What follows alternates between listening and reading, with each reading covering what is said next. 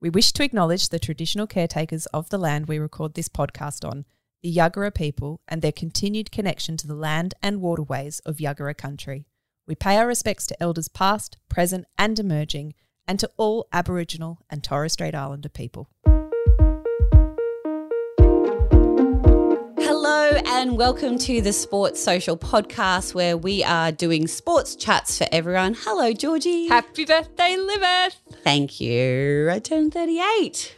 38 is great. It is. It's absolutely great. And I just, I, just quickly at the start of this episode, I wanted to say what an absolute privilege it is to to get older. I think that kind of really hit home for me this weekend when my coach Grant Stoelwinder passed away. So young. It's one of those things that you kind of really realize that life is such a privilege to to be able to grow older. So um, just a big shout out to to Stolly and his partner Leon. I really like that sentiment that it is a privilege.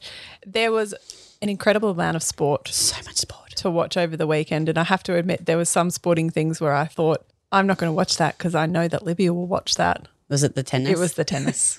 I, I did watch some of it. Yeah. Although I really wanted to watch the men's doubles, It was so good.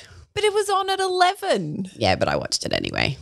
It was so good. Oh, I couldn't stay up for that. Oh no, it was well worth it. And that's probably because I was deep in the X Games. Yeah, I didn't watch that because I knew you would be just shredding the gnar it with was them. so, so good. Not that you can easily watch it in Australia, you have to watch it via YouTube, which was fine. Mm. But gosh, there were some great performances and some some new, I guess, I don't know if you'd call them sports or new events, that's the word, that they've put into it, or new to me. They might have been in there for the last couple of years. Like the huckle bump. no, the knuckle huck. Oh, That's you were so close. that was so close. Swap those letters around. Uh, the knuckle huck, which is just the most ridiculous thing I've ever seen. The knuckle huck has emerged out of the parts of a course that no one really uses. So you have like the super jumps and and the ramps that come off the jumps, like Yeah. the kicker, and then the ramp area at the bottom of the kicker. But the knuckle is that part that you just roll over before you get down the ramp Right. and there is this cult of skiers who have created a sport out of how to launch off that knuckle and down onto the ramp. Wow. And sometimes when you're watching them, you're like, have you just fallen over? I think you've fallen over. And then you realize, no, no, they meant to do that. And now they're about to do three flips in the air and land on one ski Wow. and hold it all together. The X Games for me is just terrifying. Oh, I love it. well, it's the Winter Games in general, but yes, the X Games particularly terrifying. So in the men's super pipe, Yes. which is just the half pipe, Why is it super? because it's the X Games. Oh god. Makes sense. It's on brand. It's on brand. Scotty James, who is Australia's best snowboarder, you will know him because he skis with the boxing kangaroo red gloves Ah, on his yes. hand. And he's a silver medalist at Yes. the Winter Games. Yeah. Yeah. So Scotty James did a switch McTwist, which is the most amazing uh, aerial display you've ever seen. Love the names. Go on. Yeah, that, that was created by Shaun White, who is like the, the I have the I do goat yeah. of snowboarding. He is the yeah, the iconic snowboarder. Yeah. So um, Scotty James put that down in his first run and then held on to, to that gold medal position for the rest of the time. Amazing. But the standout performer from Australia was Valentino Guseli. He's the 17 year old snowboarder from So good. New South Wales. He just hit that half pipe with so much air. And I think in his second or third run, got, secured the bronze, and that's his first podium at an X Games. Oh. so that's a huge result for him. That's so cool. Because while the X Games isn't like a World Cup or an Olympics or anything like that, it's a really prestigious event for the winter sports. Yeah. And it, it's that part of winter sports where new disciplines are cultivated and What I like about the Winter Games and like X Games and all that sort of stuff is they do seem to really progress sports more fervently than like the Summer Olympic Games. It's really cool. Like, because they're literally developing it and testing things and Yeah. experimenting and trying new things. Whereas, you know, swimming's just swimming. oh no, we have we have uh, mixed gender events now. So- Well, that's that's progress. Yeah, I think I mean that's the culture, right? Though of like s- snowboarding and that sort of you're out right out on the edge. It's a very street urban type yes. sport. It is going to push the boundaries and. You're going to see different things. Mm. The other um, fantastic performance from an Australian was Tess Coady in the slopestyle skiing, who got silver. Yes, Tess. So slopestyle skiing is where you're hitting rails at the top part of the section, and then you hit some big kickers and do some tricks and land them. And I love that you know all this stuff. I know. Here they to, hit the rails. and here then to they bring you winter sports. get the kicker. Hi, my name's Francesca, and I love sport because it makes me feel good. I love how it brings people together, creates community. We have a really strong friendship here because of the sport that we do together. It's time to talk tennis. Tenno. Tenno, baby. Time for the tennis. How good was it?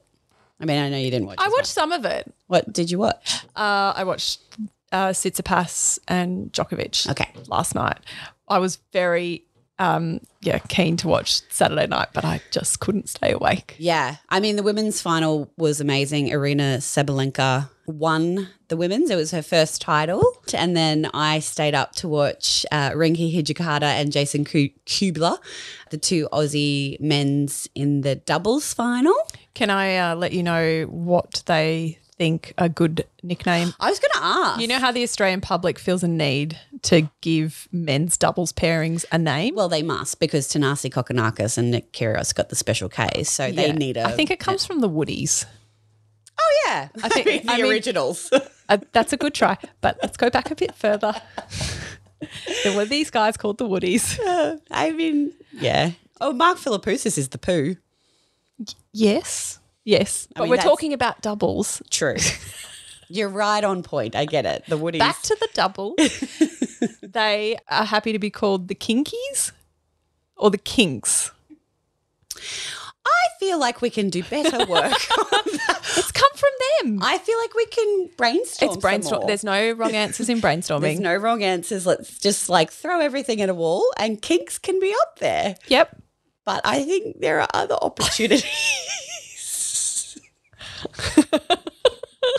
I love that they've had a go. They've had a go. They can't be good at everything. They just won the Australian Open for the men's won doubles. They won the Australian Open. They were wild cards, and they beat the number one seeds to get through to the final. They did amazing.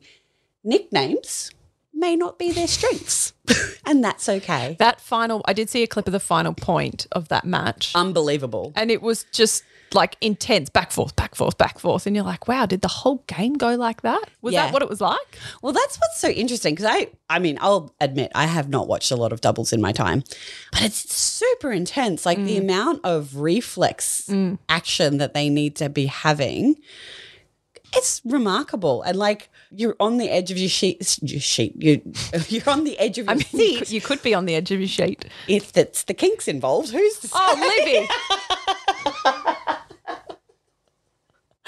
oh dear. Um, if it's their fault, they named themselves. I actually was in bed watching it. So anyway, On um, brand for you. classic. Yeah, but like you're literally on the edge of your seat, just waiting for something to go wrong. And every time I'm like, how are they going to win this point?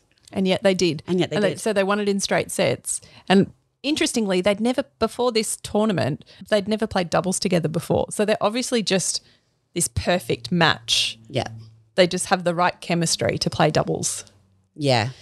Okay. So next, how do we feel about Djokovic? Because it's complicated. Well, for me, it's complicated. I'm interested to see if it's complicated for you. So it was complicated for me. And then it stopped being complicated. Sport one. Sport one. I got sport washed. Tell me. So, uh, for those who don't know, uh, last year Novak Djokovic got deported. I mean, that was handled so badly last year, like unbelievably, couldn't be worse handled. He came into Australia. He ended up getting deported um, from the Australian Open, well, from Australia in general, because he was not vaccinated. And it was a big political football, really. It, the, the issue became a political football in that It really did, yeah. it didn't actually, it could have been squared away well before he got on a plane to Australia. it should have been. Exactly right. And yeah, so anyway, uh, he came in this year. I sensed that he was going to have a point to prove. And not just about, you know, being deported last year, but, you know, he's 35 now. He's had some injuries in the lead up. And I just feel like when you have a champion like that, I'm like, he's unstoppable. There's no way he's not going to win. Because he was so highly motivated to make his point. Uh huh. The thing that is pretty special about Djokovic is that he seems like a pretty decent person. Really respectful, really like kind of coyly arrogant, but in a way that I kind of just really dig because it's like so competitive and cool and fiery. And You can see the little embers flaming. You I- just know that person, don't you? I just know it so deep in my soul. And yeah, and but he's also really kind and respectful. Like the way that he acknowledged um, Stefanos Tsitsipas after the the game, it was just so cool. And yeah, so I was firmly in Djokovic's court. Do you think the crowd were in Djokovic's court? Considering there was forty five thousand people at the tennis, uh, just in Garden Square alone, Garden Square, whatever they call it, uh, there was thirty thousand people outside of the stadium. Yeah, I think they were pretty Pro Most of them were Serbians, I think. Wow. Yeah. What are your thoughts? Well, no, I, I similarly wasn't a fan around the tennis last year, nor when he put on a, a tournament in the height of the pandemic that Oh, yeah. became a super spreader event. Yeah, that was That was like less than cool. But I did sort of watch him last night and think you've been through a lot and you've been through it quite publicly. And I've kind of felt sorry for him. well the emotion, And I was like, what's wrong with you? but the emotion that he like you can mm. see how much it- outpouring. yes, he like was bawling his eyes out with his mm. player box. Just you know, I you can sense like you you hold it together for so long, and then all of a sudden it's just this volcano of emotions, which was amazing. So I'm a I'm a fan again. Hello, I'm uh, Joe Tilbrook here on the Gold Coast, and I love sport because it gives me a boundary to push myself and to really focus on uh, what I can achieve. Chloe, thank you so much for your time. You are the incredible founder and host of the Female Athlete Project, and we are just obsessed with you and, and everything that you've been doing in, in that kind of female athlete space. Um, we wanted to get you on to talk today about the NRLW contracts and correct the internet, but we'll start with NRLW. Can you give us kind of a lay of the land with where things are at at the moment? Yeah, so I think there's been so much discussion in the media around the ongoing negotiations for the players to get a CBA. So the women have never had a collective bargaining agreement before. And I think the biggest thing that they're pushing for is the contract security piece.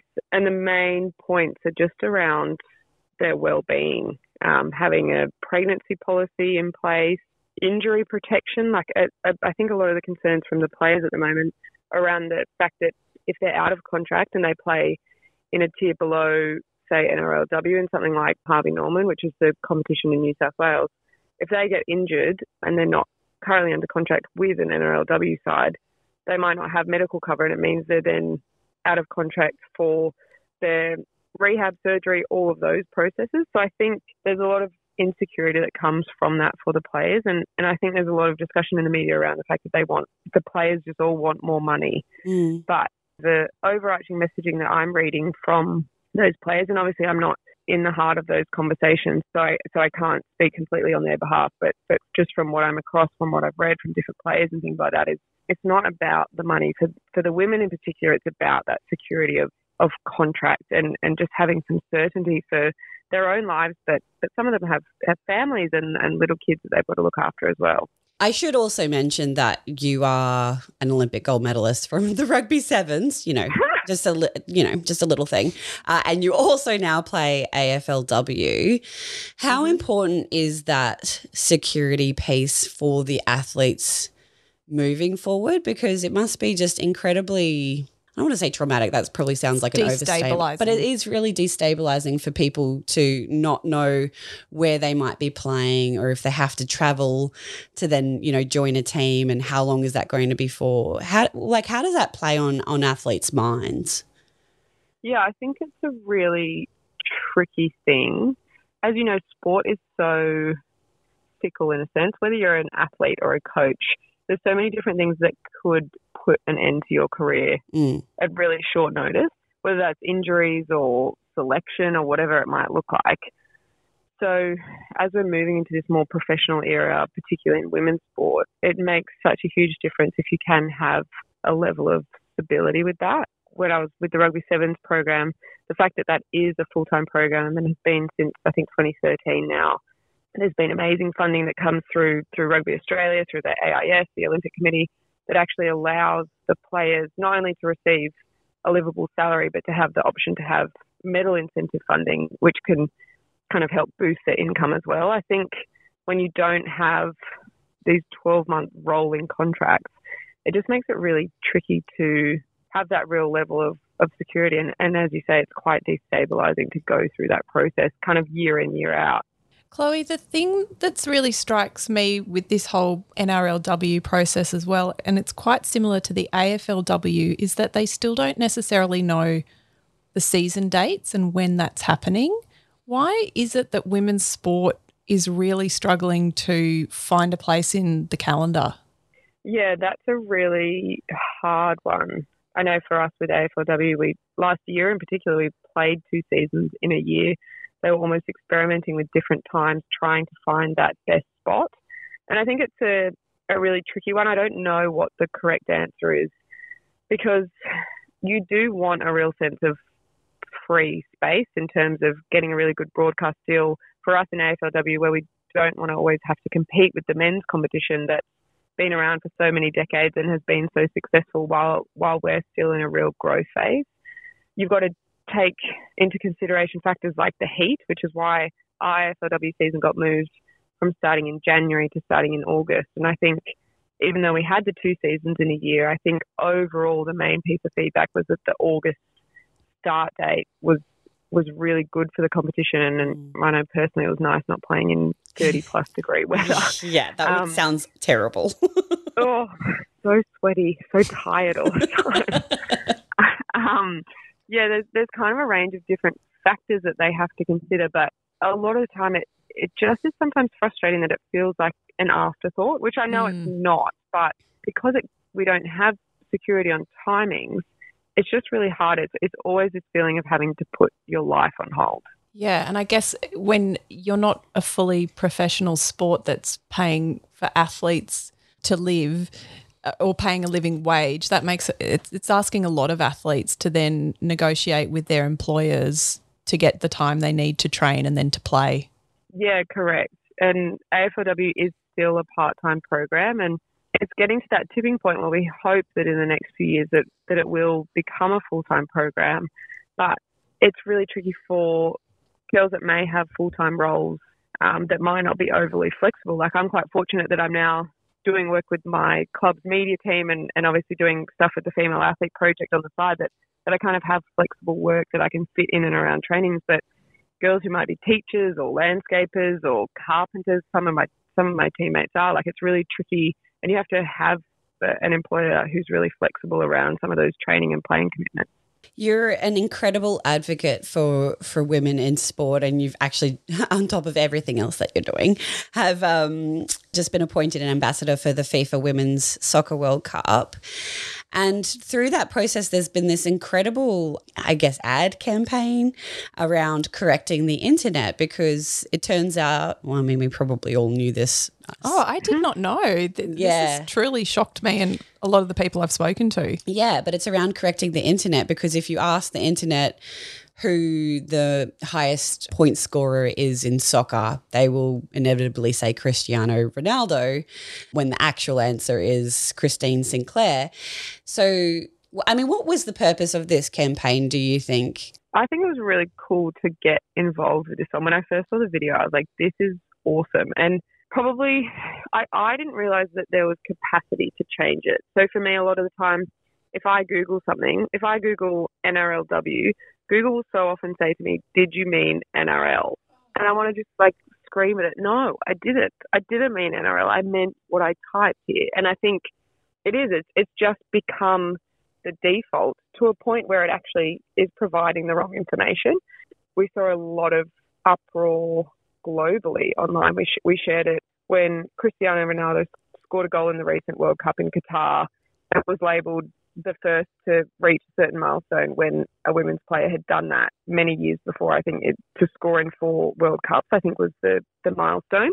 And all of these newspapers were saying Ronaldo was the first to ever do it, and a lot of people were correcting, saying the first male player to ever ever do it. And I think it just a lot of the time reinforces this idea that that women's sport isn't included in those conversations. It's not as important, and it's just men's sport is is the default. So I loved this campaign around correcting the internet and the fact that it gives people a really practical way to create change. I think that's been the coolest part about the Female Athlete Project with the work that we've done on socials, and I'm sure you guys have had a similar experience. People actually really want to contribute to the conversation, but use their platform, even if they have 10 followers. They want to be able to use their voice in a way to create some of that change. And I think that's what's really cool about Correct the Internet is you can go online via the link and you can see the stats that have that have come up incorrect, like that Ronaldo Sinclair example, and you can actually provide feedback to Google to say, hey, this information is wrong. And I think the idea is if enough people do it and send in that feedback, overall we can correct some of these stats that have come across incorrectly on the internet.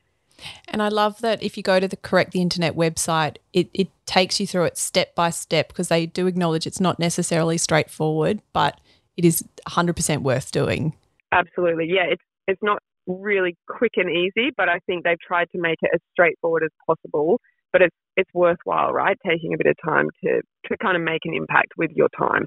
Chloe, we absolutely love what you do at the Female Athlete Project, and we love watching you play for the GWS Giants when the AFLW season is on. Thank you so much for your time and for talking to us today. No problem at all. Thank you very much for having me. And Libby, you mentioned about my Olympic gold medal. I wanted to say you were one of the athletes that I looked up to oh. as a little oh. kid that, that made me want to become an Olympian. So yeah, I've been I've been a big fan for many years. So a great honour to chat to you both today. Oh, Chloe. You've made my day. Thank you. I'm Brooklyn and I'm seven, and I like doing sport because it's good for you and it makes you strong and healthy. Georgie, can you please tell me about the most prestigious surf event on the planet? Are you going to say Which was like named that? after a lifeguard who was lost at sea, Eddie Aikau, who was, was won up by a lifeguard. Can you tell me more about the Eddie? Can you can you talk normally? And don't mock me for doing my I'm research. Not mocking you. I'm ask- Some of us. I'm asking a question, Georgie. Are you going to ask me? Can you ask me again? Georgie. Oh, I heard that the most Oh, prestigious event was performed over the weekend. Can you please tell me more about the Eddie? Libby is making fun of me because I took lots of notes because I wanted to make sure I got this next bit right because it's it is such a cool event. And I want to learn more And you're it. mocking I'm me. not mocking you. The people want to know. So, yes, you are right. The most prestigious surfing event took place last week. It's got it's all the blur as to when this happened, but the Eddie only happens when the surf at Waimea Bay on the north shore of Hawaii. Very famous beach surf break. Yes. When it's over 20 foot. And by 20 foot, that's measuring, that's the Hawaiian measuring, which is at the back of the wave, not the face of the wave. Yes. So Clear difference there. there's a big difference. Okay. So 20 foot at the back is a monster wave when you're looking at it from the beach. Okay.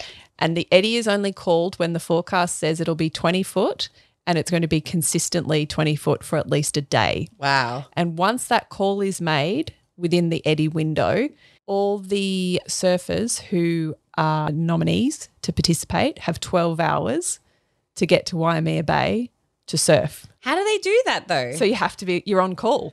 Wow. You're on call like to a be doctor. yeah, and it's if if you are on the list to participate, it is like a huge honor. That in itself is uh, is amazing because it's it's a list that's pulled together by your fellow big wave surfers. So you might see on that list Kelly Slater, and you'll see John John Florence there in the the normal um, WSL surfing league. But you won't necessarily see all the big names in there because it's a very specific skill set that can surf these waves. yeah, I was going to say. So this is more targeted towards the big wave. This is big wave surfing. Okay. This is huge wave surfing. Okay. So the Eddie has been a thing since for 38 years. Okay. But because it can only happen with a certain window. in a certain window and a certain wave height, it's only ever run been run 10 times. That's actually nuts. so this is how like it's so exclusive this club of people who participate in the Eddie and if you actually get to surf it it's that in itself is an Magic. incredible day Yeah. at the office. The other thing that was called this year was that six women participated Oh wow! in the Eddie. That's the first time women have participated side by side with the men. so cool.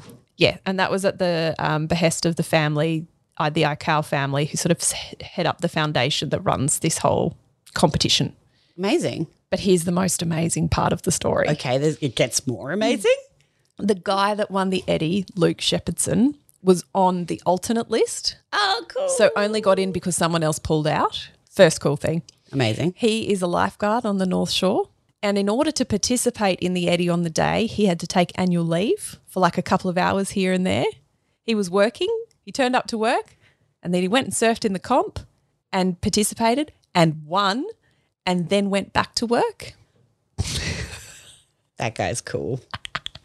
What a rock star. What a cool guy. He literally, when they presented him with the award to say, You've won, you've surfed the best, biggest wave of the day, he was in his lifeguard uniform. Legend. Just about to head back to He's work. like, got to get back, guys. He went home and he celebrated by buying frozen pizza at the local grocery store and eating it with his family. I love him. That was his like, yay, because he had to go to work the next day. I love him.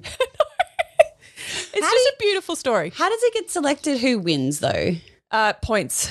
They're judged. So it is judged the It is same? judged. Yes, definitely. It's judged. So it's not the biggest wave necessarily, but you get points for I don't know if it's size or skill. It'll be a combination of both. Like Okay. they'd be looking at how big the wave was. I mean, if you surf anything over 20 foot and you're st- still on the board by the time the wave's finished, you're cheering. Because I can't imagine that they're doing like any kind of tricks like the WSL guys do. No, it's not necessarily, you're not carving up and down a wave. Yeah. You're going down the face of it and holding it because these are really heavy waves. Yeah, because they're you don't go on by paddling onto them. you have you have to paddle onto them. Oh, interesting. I imagined that they were going to be jet skied onto Not allowed to tow.